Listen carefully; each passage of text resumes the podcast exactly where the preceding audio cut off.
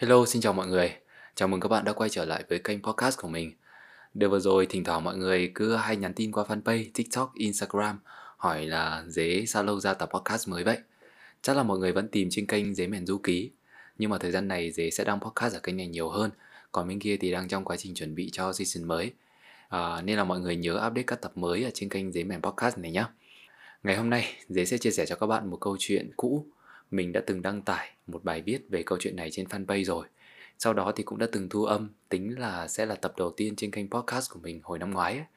Nhưng mà rồi à, sau đó dế lại à, thi cam nên đã đem câu chuyện đó đi thi luôn. Thực sự thì bản thân mình vẫn muốn đưa câu chuyện này lên kênh podcast riêng của mình một lần nữa.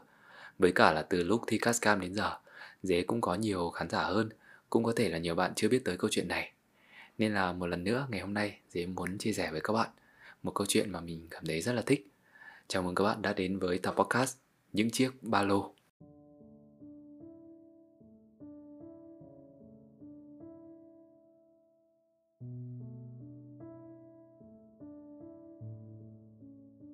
Bố mình là tạ xây, công việc đã gắn bó với bố không biết bao nhiêu là năm tháng rồi. Để có đồng lương cao hơn, trang trải cho gia đình cũng như là nuôi anh em mình ăn học, bố mình đã chọn đi ở những công trường ngoại tỉnh Thường thì ờ, người ta sẽ về ngày lễ, ngày Tết. Còn bố mình thì hay về vào những đợt vụ mùa, vụ cấy. Mẹ mình không làm kịp ấy thì bố về thôi. Mẹ nên nói là ngày nghỉ nhưng mà cũng chẳng phải là ngày nghỉ đâu mọi người. Khác với mình, ba lô, cặp sách, máy ảnh, laptop. Túi công tác của bố mình ấy là bay, dao xây, bàn xoa. Người ta bảo nếu như mà làm công việc gì trên 10.000 giờ Thì ờ, sẽ thành chuyên gia ở công việc đó. Vậy thì bố mình chắc chắn phải là chuyên gia cao cấp rồi. Vì mình biết là tất cả tiền học của mình từ bé đến lớn đều từ bàn tay đầy vôi vữa, từ chiếc bàn xoa khi mà ra. Mình có ngại việc bố mình là thợ xây không? Không. Thậm chí là mình còn rất tự hào. Kể cả khi trả lời phỏng vấn, báo chí, mình cũng không ngại chia sẻ chuyện đó. Mình tự hào vì mình được lớn lên từ những đồng tiền chân chính của bố kiếm được, bằng việc quanh năm gắn bó với vôi vữa. À nhưng mà không phải vì thế, mình không có bất kỳ những câu chuyện buồn nào liên quan đến việc bố mình là thợ xây. Mình nhớ hè năm đó nóng lắm. Các bác thợ xây ở trường mình thì bình thường sẽ ở trong những cái lán quay bằng mái tôn. Trời nóng thì nó hầm hập hầm hập ấy, sẽ không ngủ được. Nên là các bác sẽ đi ra ngoài Ngủ ở dưới những tán cây, kể cả buổi trưa lẫn là buổi tối. Từ trên cái túc xá bọn mình nhìn xuống thì ờ, cứ thấy các bác ấy nằm đó. Hàng ngày vượt qua những ngày nóng nực của mùa hè năm đấy. Ký túc xá thì gió to nên là bọn mình cũng hay bị rơi quần áo. Hôm đó thì có một đứa cũng bị mất như vậy. Nó toáng lên rồi bắt đầu lẩm bẩm khắp phòng ấy sau đó thì à, ra ban công, Nhìn xuống dưới bực giọng Chắc là lại mấy lão già kia trôm mất rồi. Đúng là cái dân tợ xây, Chẳng ra gì cả. Mình đang nằm trong phòng nghe thấy vậy, Máu nóng nổi lên cuồn cuộn, Tức tốc lao ra ban công, Đẩy nó một cái. Mày vừa nói gì đấy? Bố tao cũng là tợ xây đấy. Mày nói ai không ra gì? Lần đầu tiên nó thấy mình nổi khùng như vậy Nên là há hốc miệng Đơ người không biết nói gì, Từ từ lùi vào trong phòng. Cả phòng mình cũng giật mình ấy, Vì bình thường mình là đứa hiền như đất, Mà sau nay lại ba máu sáu cơn như vậy? Lúc đó mình bần thần người lại, Nhìn xuống dưới thấy các bác vẫn lầm lũi, Tay vẩy chiếc quạt nan Để mong chợp mắt được một chút giữa trưa, Đầu giờ chiều còn làm việc tiếp. Mình đứng đó cả trưa, Chẳng làm gì cả, Cứ nhìn xuống dưới, Với mấy con người đó, Dưới tán cây già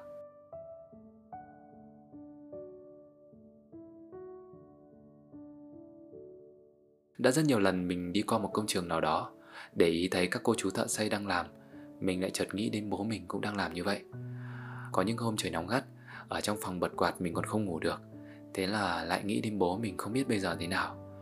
Vì là bố mình hễ nóng quá lại còn nổi ban khắp người nữa cơ.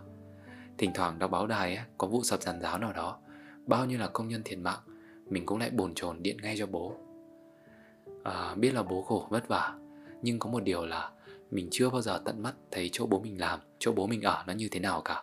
Mãi đến cái lần đấy, bố mình làm công trình ở hà nội, ngay cạnh bờ hồ thôi. Bố hay điện khoe với mình là tối nào bố cũng hay ra bờ hồ dạo. Có vẻ như là bố mình rất là phấn khích khi mà được làm ở thủ đô ấy. Nghe thấy vậy nên mình cũng vui theo. Nhưng mà hồi đấy đặc thù là học viên quân đội, không hay được ra ngoài. Có khi là cả tháng mới được ra một lần đấy phải đến sau khi bố mình làm ở hà nội được mấy tháng thì mình mới có dịp được ra thăm bố. Đó là lần đầu tiên mình biết bố mình ăn ở, làm việc như thế nào cũng giống như nhiều người khi mà giới thiệu về nơi làm việc, bố mình hào hứng lắm, chỉ cho mình mọi ngóc ngách trong công trường. Dưới công trường đầy vôi vữa, các ống tre cát sỏi bừa bộn hết cả. mọi người dọn ra một gian nhà đã làm xong phần thô để kê lên vài tấm ván lấy chỗ ngủ. Rất là tối, ẩm thấp và đầy mùi xi măng sỏi cát. Có một chiếc bệ vệ sinh chỉ đặt tạm thôi, đào một cái lỗ thông ra cống nước, rồi quay bằng một miếng tôn ấy. Tất cả mọi người sẽ nằm chung ở một tấm ván, mắc màn kế nhau ngủ. Cơm thì à, sẽ được nấu chung vào một chiếc nồi quân dụng lớn. Tới bữa thì à, sẽ có thịt kho và rau luộc. Mình không biết sao, nhưng mà lần đầu thấy nơi bố mình làm ấy, mà tâm trạng mình khó tả lắm mọi người. Một thằng sinh viên ăn mặc bảnh bao, bước vào cuộc sống thứ hai của bố, bên cạnh những ngày bố không ở nhà. Mà tính ra thì một năm bố mình có ở nhà được mấy ngày đâu. Ở công trình cũng có nhiều cô chú khác làm vùng bố mình. Trong đó thì có chú Nguyên, con trai kém mình một tuổi tên là Hoàng. Bọn mình học cùng trường cấp 3 nên là anh em có biết nhau. Mình ngày đó là học viên quân đội, còn Hoàng là học viên công an. Lúc ngồi ăn cơm với các chú mình cũng tranh thủ điện cho Hoàng để à, có thể video call với lại chú Nguyên. Bởi vì là bố mình với chú Nguyên thì ngày đấy dùng điện thoại cụ gạch nên là có mấy khi được nói chuyện với con cái qua video call đâu. Bình thường hai anh em mình thì chẳng mấy khi nói chuyện cả Nhưng mà tự nhiên trong cái không gian đấy Hai đứa lại có một sự kết nối Đồng cảm hơn bao giờ hết mọi người Mặc dù ở một nơi rất là ẩm thấp tăm tối đó Vẫn có một chỗ rất là sạch sẽ, khô ráo nhất. Mọi người có biết là sẽ đặt thứ gì không? Đó là những chiếc ba lô của các bác thợ. Chiếc thì màu đỏ, chiếc thì màu xanh, chiếc thì màu đen đã ngả sang màu xám xám. Nhưng có một điểm chung ấy là phần lớn những chiếc ba lô ấy Mình nhận ra là gần như đều là những chiếc ba lô cũ của học sinh.